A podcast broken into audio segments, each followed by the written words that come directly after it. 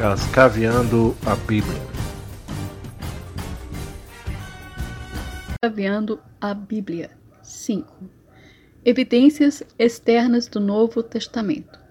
Antigos historiadores também escreveram sobre Jesus? Existem menções fora da Bíblia sobre ele? O historiador romano do primeiro século, Cornélio Tácitus, nos conta. Nero infligiu as mais terríveis torturas a uma classe chamada cristãos. Cristos, de onde o nome teve sua origem, sofreu penalidades extremas durante o reino de Tibérios, na mãos de um dos nossos procuradores, Pontius Pilatos. Flávio Joséfos, um historiador judeu, escreveu: Nós aprendemos que Jesus era um homem sábio que fez feitos surpreendentes, ensinou a muitos, ganhou seguidores entre judeus e gregos, foi tido como Messias, acusado pelos líderes judeus, condenado a ser crucificado por Pilatos e considerado ressurreto. O escritor sírio Mara Bar Serapion registrou que as autoridades judias participaram dos acontecimentos que ocorreram durante a execução de Jesus e justificaram isso como uma ação contra a heresia. Suetônio, Plínio o Jovem e Talos também escreveram sobre a adoração a Cristo e a perseguição, na mesma época dos relatos do Novo Testamento. Até mesmo o Talmud judeu, novamente uma fonte não favorável sobre Jesus, confirma muitos eventos de sua vida. Segundo o Talmud, Jesus foi concebido fora do matrimônio, ajuntou discípulos, fez declarações consideradas blasfêmias sobre si mesmos e fez milagres. Além disso, o Novo Testamento é uma obra grandemente citada pelos primeiros autores cristãos em suas obras. Vamos falar um pouco desses autores e sua história. Justino, o Marte, em meados do segundo século, escreveu sobre a morte de Jesus e os milagres feitos por ele. Eusébio de Cesareia registrou a história do cristianismo como uma continuação do livro dos Atos Apóstolos até seus dias. Ele tinha acesso à biblioteca de Cesareia e fez uma pesquisa extensa usando muitos documentos eclesiásticos e escreveu dez livros, sendo que o primeiro é uma introdução detalhada sobre Jesus Cristo. Irineu foi discípulo de João. Ele nos escreveu que Mateus divulgou o evangelho entre os hebreus na língua deles, enquanto Pedro e Paulo pregavam o evangelho em Roma. Marcos transmitiu por escrito a pregação de Pedro. Lucas, o seguidor de Paulo, pôs no livro o evangelho pregado por seu mestre. João escreveu seu evangelho quando vivia em Éfeso, na Ásia. Clemente de Roma foi colaborador do apóstolo Paulo, que fala dele na carta aos Filipenses. Clemente foi para Roma e viu lá as primeiras perseguições aos cristãos, sendo queimados como tochas nos jardins do imperador Nero. Não demorou e ele teve que cuidar da igreja em Roma. Era uma época difícil.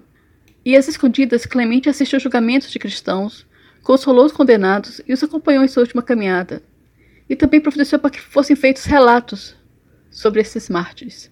Além disso, em 96 d.C., Clemente escreveu uma carta à igreja de Corinto, insistindo na união dos cristãos. Nela, Clemente também relata o martírio de Pedro e Paulo em Roma.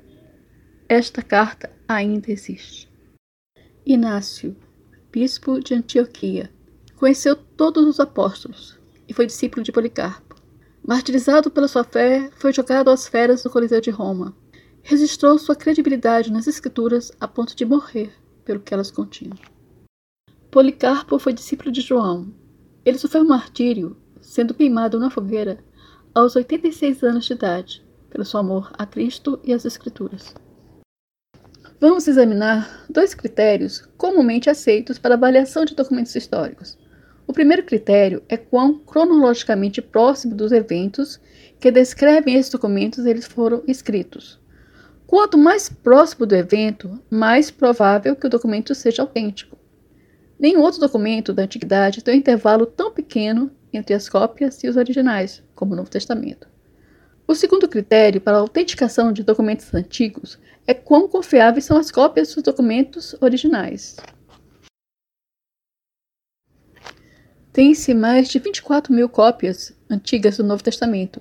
Nenhum outro manuscrito chega nem perto desse volume de cópias. Em segundo lugar, vem o documento grego chamado Ilíada de Homero, com 643 manuscritos. Existem algumas pequenas variações entre as cópias. Estudiosos desses manuscritos têm calculado que o texto do Novo Testamento é 98,33% puro. E o mais importante, não há variação textual que ameace uma doutrina cristã essencial.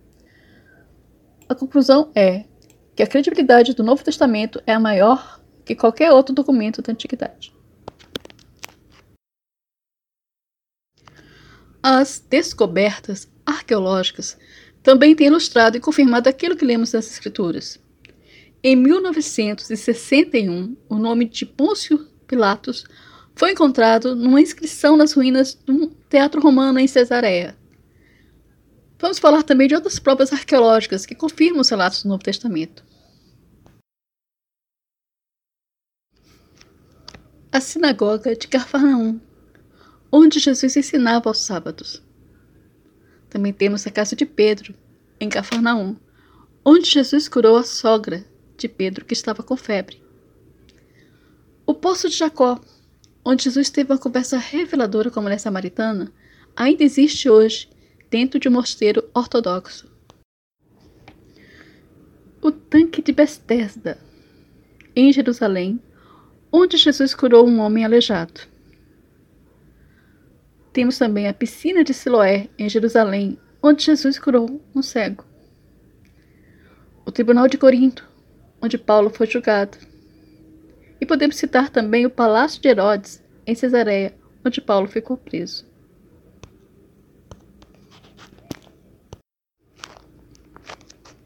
Espero que tudo o que cascaveamos e mostramos para você traga a compreensão que a maior e a mais importante história da humanidade, a que o Criador, o Altíssimo, amou o mundo de tal maneira que deu seu Filho unigênito, para que todo aquele que nele crê não pereça, mas tenha vida eterna, é real.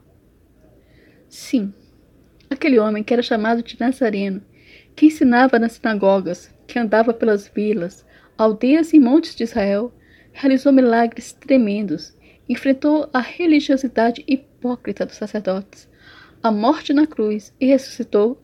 Sim, existiu, e temos comprovações históricas documentais arqueológicas desses fatos.